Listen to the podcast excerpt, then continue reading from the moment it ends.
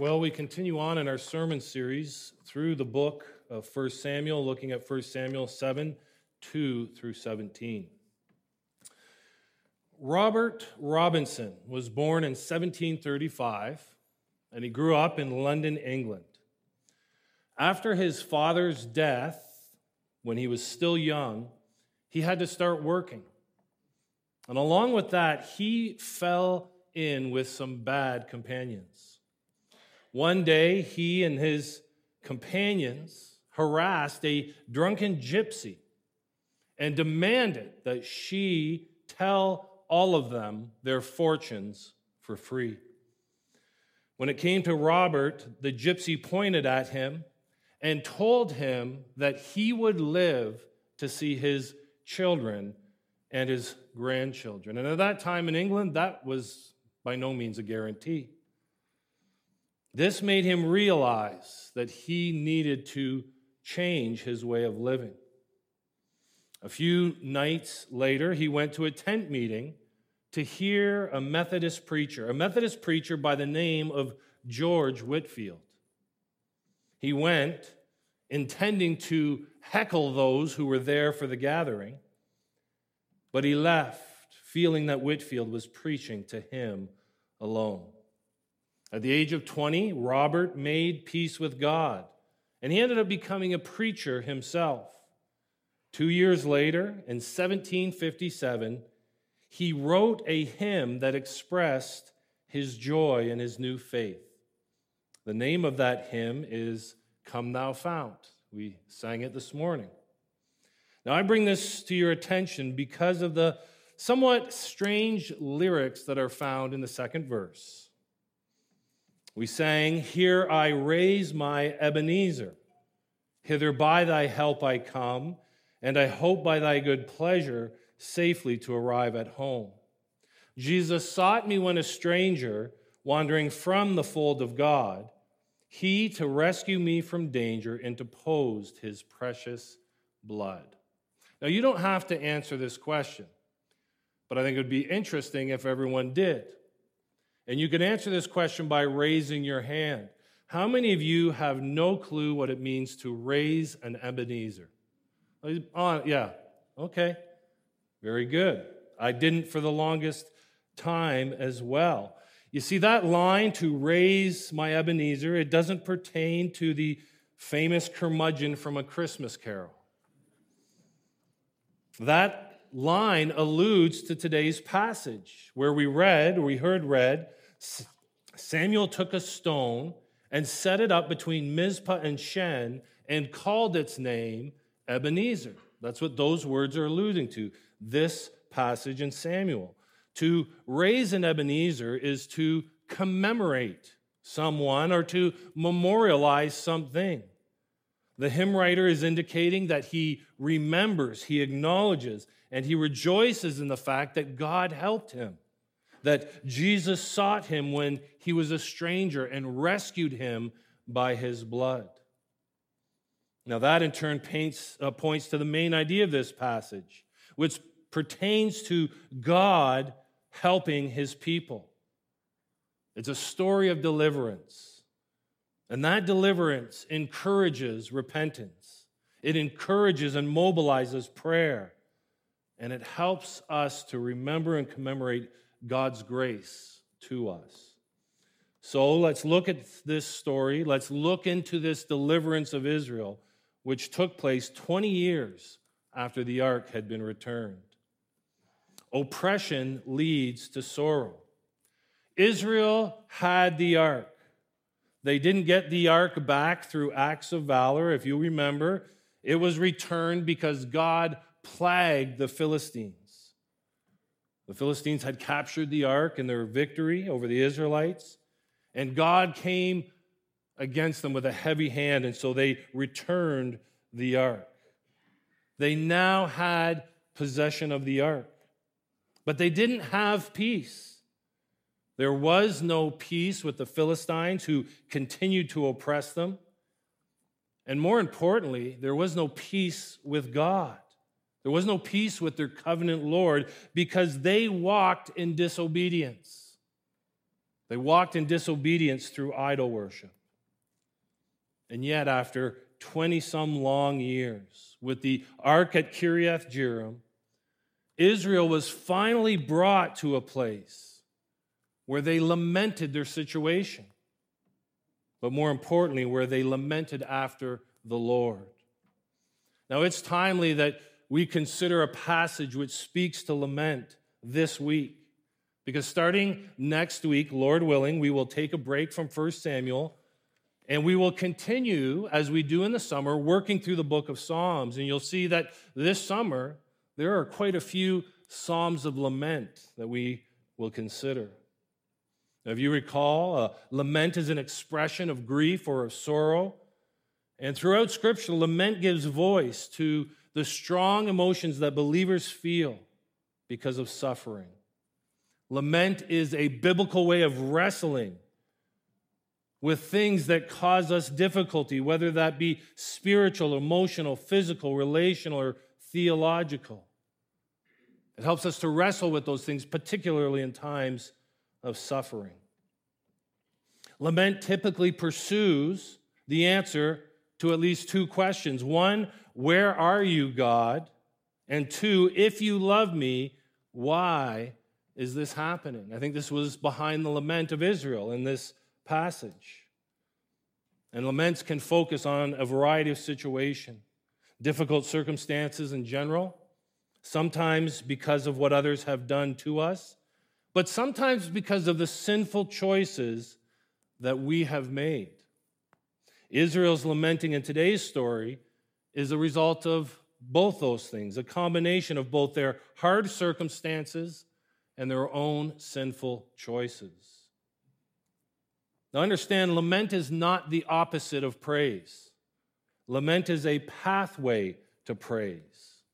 And when our lamenting is caused, at least in part, by our own sin, then the pathway to praise must also traverse the valley of repentance.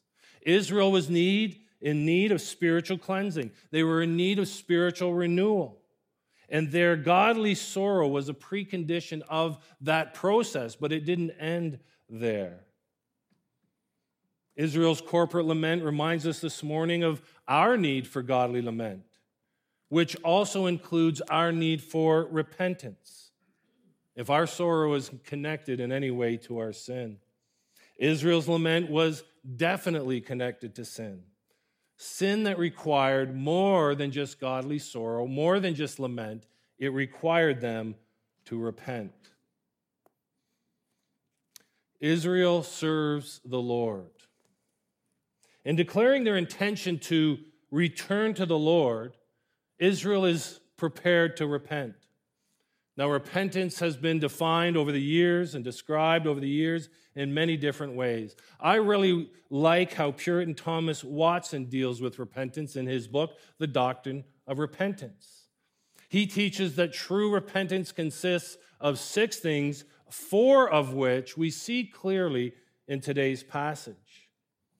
Repentance, in the very least, includes a sight of sin, sorrow for sin, the confession of sin, and a turning from sin. We have seen that there was sorrow for sin. We, we just talked about it. Israel lamented after the Lord. And we will see shortly that they saw their sin and they confessed their sin. Verses 3 and 4 make it clear that they actually forsook their sin. Samuel directed them, both positively and negatively. Positively, they were to direct their heart to the Lord and serve Him only. But negatively, they must put away the foreign gods and the Ashtaroth. They must forsake the sin of idolatry if there is to be renewal. Now, their godly sorrow, their lament fueled their forsaking of sin. Because we read that the people of Israel put away the Baals and the Ashtaroth, and they served the Lord only. Now, Ashtoreth, or Astarte as she was generally known, was a goddess of fertility and of war. And she was a consort of Baal. Now, Baal, his name means Lord or owner or husband. He was also a god of fertility. but also the God of storm. And so Israel demonstrated the legitimacy of their lament and eventually their full repentance by forsaking their sin. They stopped with their idol worship. Brothers and sisters, we all battle sin. And that battle will not cease until we die or until Christ returns. As we repent, let us be those who truly repent. Let us forsake our sin. But let us understand this morning that the aspect of repentance that is forsaking our sin has a corresponding aspect. And that is us fixing our heart on God, directing our hearts to the Lord, worshiping Him and serving Him. Samuel commanded Israel to direct their heart to the Lord and serve Him only. Yes, repentance is turning from sin, but it's turning to God and directing our hearts that way. And so our repentance must include a deliberate and determined directing of our mind and our will and our desires, directing them to God. Perhaps, even in this moment, God, by His Spirit, has convicted you of a sin that you need to repent of. I encourage you to do that. I encourage you to see and to acknowledge your sin and having seen it, lament it. If you have no sorrow for your sin, then pray that God would help you to see it for what it truly is, to see it in light of His love and His mercy, to see it in light of the grace that He has shown you through Jesus Christ. And then confess your sin. Certainly confess your sin to God, and possibly confess your sin to a brother or sister in the faith whom you trust.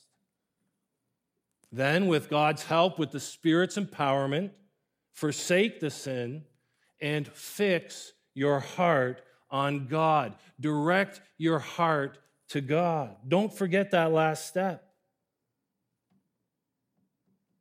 How do we do that? How do we direct our heart to God? How do we fix our heart on God? There's many ways. I think two of the most important ways are to read God's word and to pray. Those are ways God has given us to direct our heart to Him, to fix our heart on Him. I couldn't find the quote this week, but I'm pretty sure it was Spurgeon, who was once asked, What is more important, reading your Bible or prayer? To which Spurgeon replied, What is more important, breathing in or breathing out?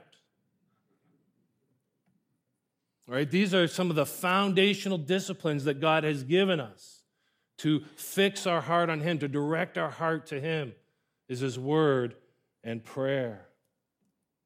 So let's do that. Let's be people who go to God's Word that we might direct our heart to Him.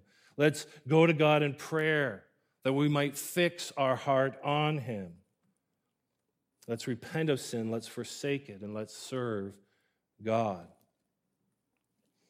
Samuel's call of repentance in response to Israel's desire to return the Lord now moves from something that is, seems largely individual to something that is more congregational, a solemn assembly where God will respond to Israel's repentance. God attends the righteous.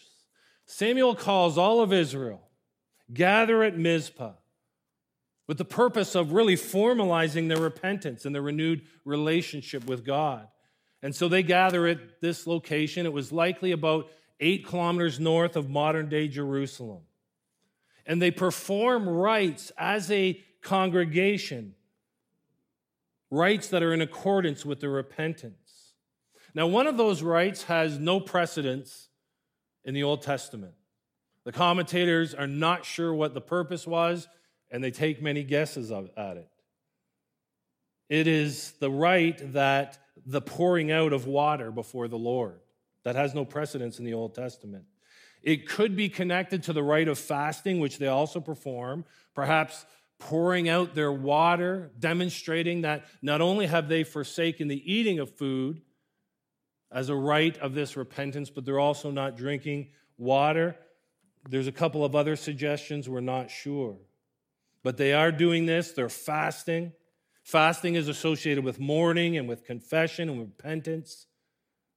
And they also confess their sin, saying, We have sinned against the Lord. Their individual repentance, their isolated repentance has spilled over into this gathering where they as a nation repent together under the wise and watchful eyes of Samuel. Now, I want you to imagine yourself being part of that throng of worshipers at Mizpah. Just imagine, if you will, the, the pain and the strain, both emotionally and physically, of repentance. The, the spiritual angst of confessing sin and coming before God, the, the physical pain that's associated with fasting, the spiritual burden that we carry because of sin. Think about it for a minute. You're gathered with the throng, you're at Mizpah, you're with Israel.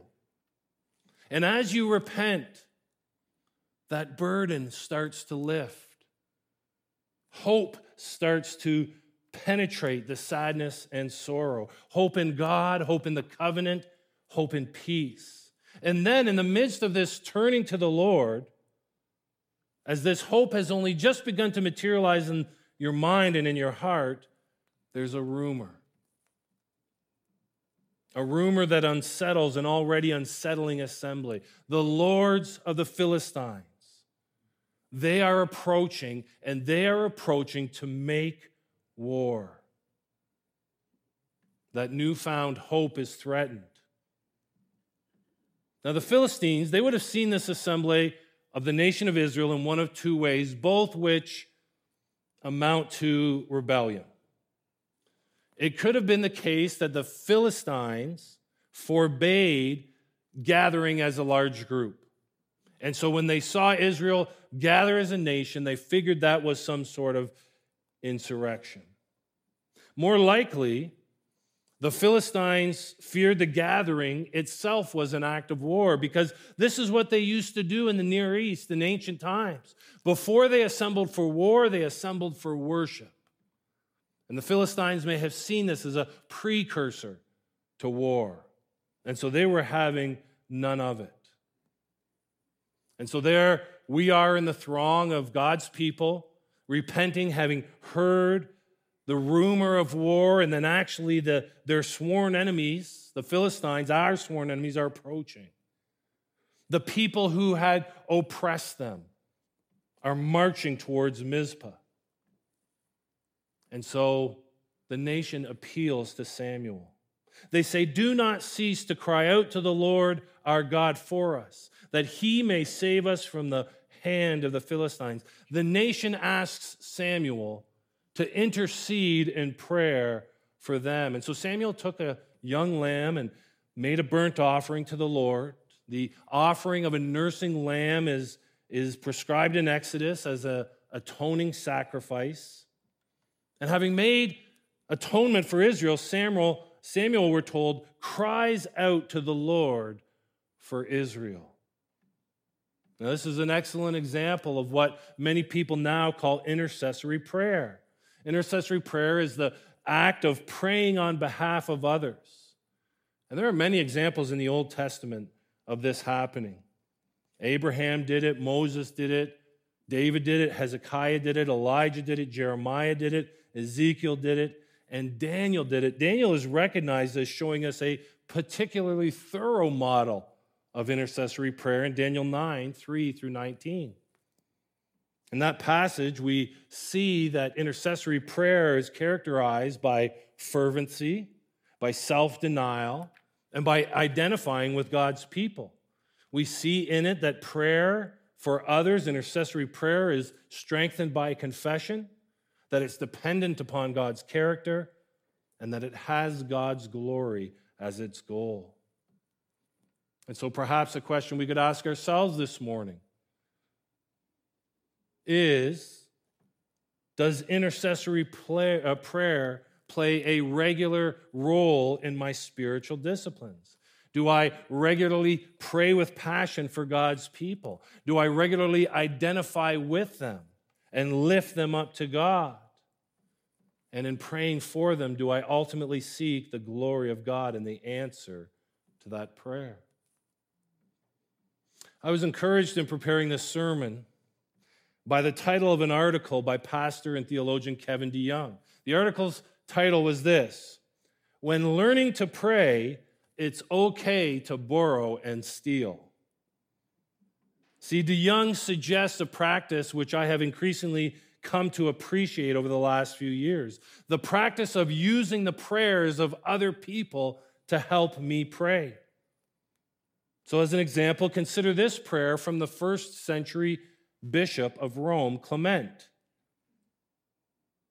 He prayed, Creator of all, Preserve unbroken those you have called through your Son, Jesus Christ.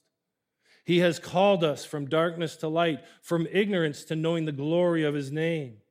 Lord, our hope rests on your name, the creator of every living creature. You have opened the eyes of our heart to know you. You behold the depths and are eyewitnesses to everything we have done.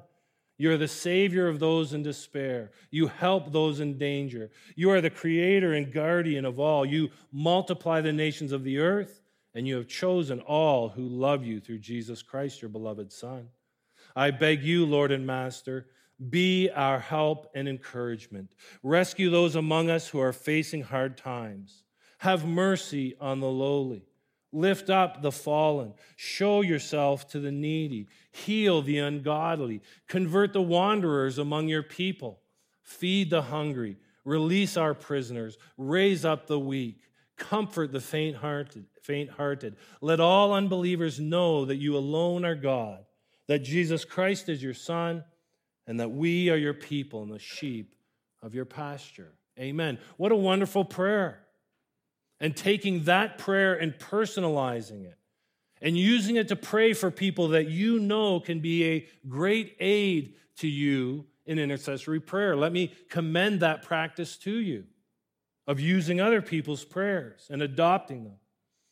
There are five books of prayers which I can recommend to you from firsthand experience The Valley of Vision, Fount of Heaven, Prayers of the Early Church piercing heaven, prayers of the Puritans, prone to wander, prayers of confession and celebration, and streams of mercy, prayers of celebration and mercy. Now, let me just stop for a minute. I often, after I give a list of books or a longer list of scriptures, I often get people saying, Pastor Jude, you spoke too fast. I couldn't write it down. I'm looking for those. You can do one of two things. You can wait until the sermon is loaded online and you can find the spot in the sermon and write them down again, or just email me. Email me, say, Pastor Jude, what were those books you mentioned? And I'll email you back. So you don't need to write them down now. But those are five books that I recommend to you. And so, whether you use other people's prayer as a framework for your own prayer, or you pray extemporaneously using your own words, let us see in this story of Samuel the importance of intercessory prayer. Let's endeavor to regularly pray for others particularly your brothers and sisters in Christ.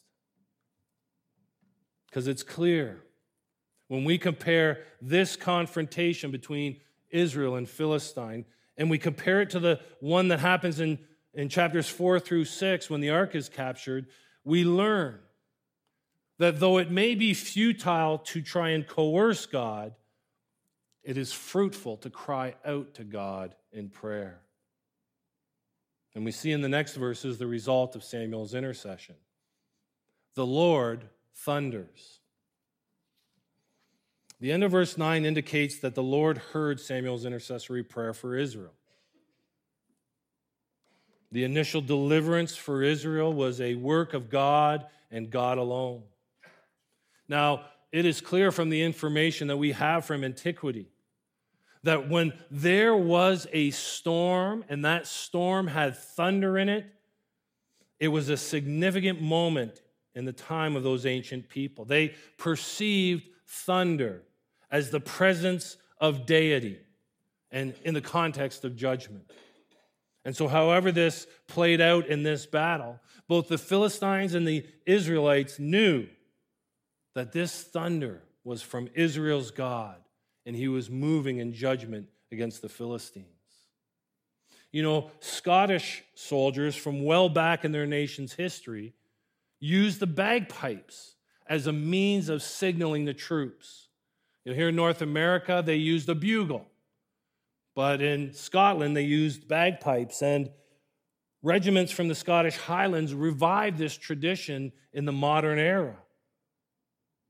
They would have pipers play to their comrades in battle.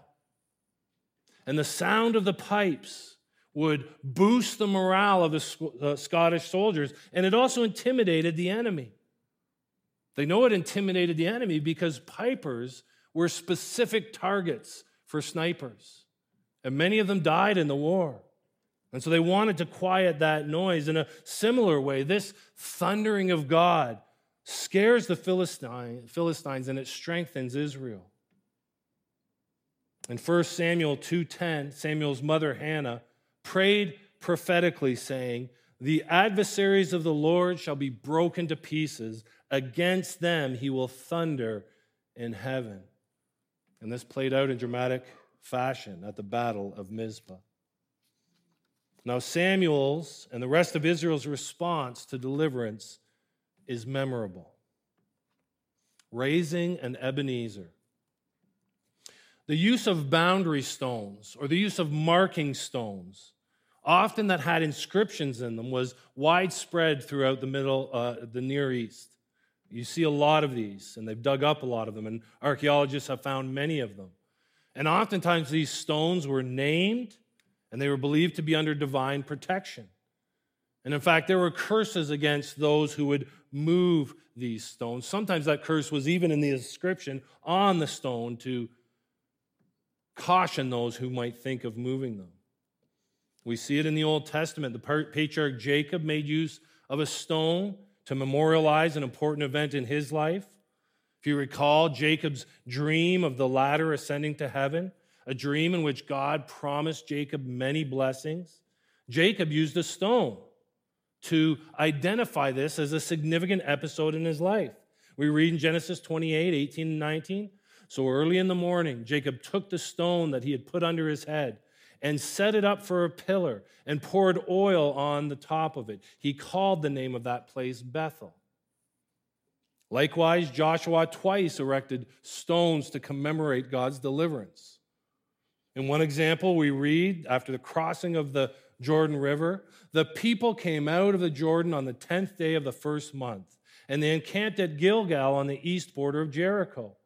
And those 12 stones, which they took out of the Jordan, Joshua set up at Gilgal.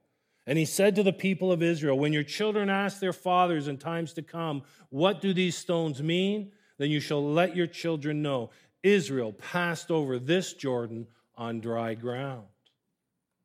So Samuel does something similar. Samuel raises up a stone, a stone that he names Ebenezer, which is probably best translated the stone of help. And the narrator makes it plain that this stone was to commemorate God helping Israel. And we see in the story that God's help was comprehensive. The Philistines were subdued and did not enter into Israel's territory again until the time of Saul. The hand of the Lord was against the Philistines all the days of Samuel. The cities that the Philistines had taken from Israel were restored to Israel. Their victory and ensuing dominance over the Philistines was so decisive that we're told even the Amorites made peace with the Israelites. And so it was comprehensive. Now, one way we can make application this morning in regards to this idea of commemorating God's work in our life is given to us by Charles Simeon. Charles Simeon was an Anglican clergyman, a, a biblical commentator from the 1700s. And he addressed the importance of commemoration in two sermons on these verses. They were entitled Memorial, Memorials of God's Goodness and the Duty of Commemorating God's Mercies. Listen to what Simeon says. External and visible monuments are very proper expressions of national gratitude. But as individuals, we must erect very different memorials. We must get a sense of God's goodness engraved not on stone, but on our hearts. We need not to form inscriptions on stone or brass. We are concerned rather to have the mercies of our God written upon our hearts. But here is our great fault we do not keep his great goodness in remembrance. To commemorate God individually is to engrave on our own hearts the goodness and the mercy of God. Simeon goes on to note that Samuel's raising of an Ebenezer teaches us that we should all review our past mercies. We should view the hand of God in those mercies. And we should make our experience of past mercies the very ground of expecting that God will provide everything we need. He gives two tips on how we can personally commemorate God's mercies. Let me share them with you. Number one, Simeon says, Take now a review of all that God has done for you in times past. Let those who are living as without God in the world contemplate God's forbearance towards them. Let those who have been brought out of darkness into the marvelous light of the gospel survey the riches of divine grace displayed towards them. Let believers bring to their remembrance their manifold temptations, their grievous backslidings, their repeated falls, or if they have been kept from falling, the almost miraculous assistance by which they have been upheld. Then will the example before us have its due effect, and God will receive the glory due to his name. His second point is this He says, Look forward now to all that you can need from God in times to come. Be not disheartened by the sight of all your necessities, but remember that however great they be, God is able to supply all your need out of his riches and glory by Christ Jesus. Call to mind the promises of help which God has given you in his word. See how ample they are, how repeated, how strong.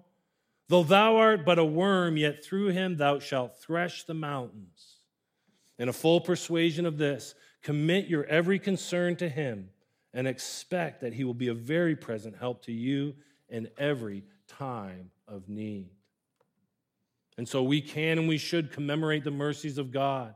We should engrave them on our heart, regularly reviewing them. And then moving beyond looking back to looking ahead and anticipate His goodness to us in all our needs in the future. And Simeon suggests, and I agree with him, that's one of the things we can take from this story of Samuel raising an Ebenezer. But, brothers and sisters, I would be remiss if I did not remind you this morning and declare to unbelievers this morning that the greatest of God's mercies, the most glorious goodness He has shown us, is His work of redemption accomplished through Jesus Christ.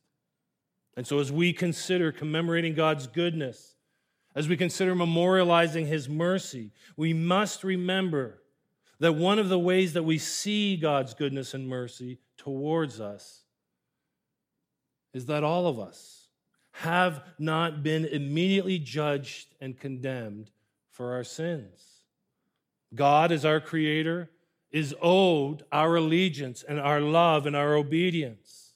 And yet, our sin screams with a clenched fist in the face of God that we do not honor him, we do not love him, and we do not obey him. And the punishment for that should and could have been immediate, and yet God is gracious. We all sit here this morning on padded seats in cool, conditioned air instead of gnashing our teeth in the flames of eternal punishment. That is a great mercy and goodness of God, people. We see God's goodness and mercy towards us, and that He provided a way for our sins to be forgiven, a way for us to be reconciled to Him, a way to have eternal life. And the grace of that remedy is in stark contrast to what we deserve. We see God's goodness and mercy in that it was His own Son that accomplished redemption for us, receiving the punishment we deserved, suffering in our place. We see God's goodness in that this offer of redemption, this offer of salvation goes out to all. We need only repent of our sins, turning from them and turning to God, and to believe and trust in Jesus and his work on our behalf. Brothers and sisters, believers, remember and review and acknowledge and rejoice this goodness and mercy often. Commemorate it in your heart and see your future in light of it. An unbeliever, avail yourself of this boundless mercy. Avail yourself of this bottomless good. Repent of your sin, believe in Jesus, and entrust yourself to his work on the cross. Our story concludes looking at Samuel. The life of Samuel. This passage ends with a summary of Samuel's life and ministry. Samuel served as a judge for Israel throughout his life, and he made a circuit through Bethel and Gilgal and Mizpah to judge the people. And after each circuit, he would return to his home in Ramah, and there he would judge people. And he built an altar to the Lord at Ramah. But perhaps more importantly, this morning, as we see in this passage, that God helps his people. And so we can let his gracious deliverance of Israel encourage us this morning, to encourage us to be people who lament when we see the difficult things in life that we will all see, to lament of our sin when we fall short of all that God has called us to. We can let his mercy to the Israelites spur us on to repentance. We can let his goodness to those people of God encourage us as people of God to pray and to cry out for those who are our brothers and sisters. And so let us remember his goodness. Let us remember his grace. Let us remember his mercy. And most of all, let us remember those things in the gospel of Jesus Christ. And let a commemoration of that glorious and gracious event give us faith for the future. Let's pray. Heavenly Father, we thank you for your word this morning. We pray, Father God, that your Spirit would help us to be people who apply your word to our lives. And I pray, Father God, we would be people who learn increasingly how to raise an Ebenezer, how to commemorate and memorialize as individuals your goodness and grace and mercy and help to us. And I pray, Father God, specifically, you would see that through the gospel of Jesus Christ that would impact us every day. Father God, that it would call us to repentance, that it would call us to pray, and it would call us to continue to commemorate, memorialize your help in our lives. I pray this in Jesus' name. Amen.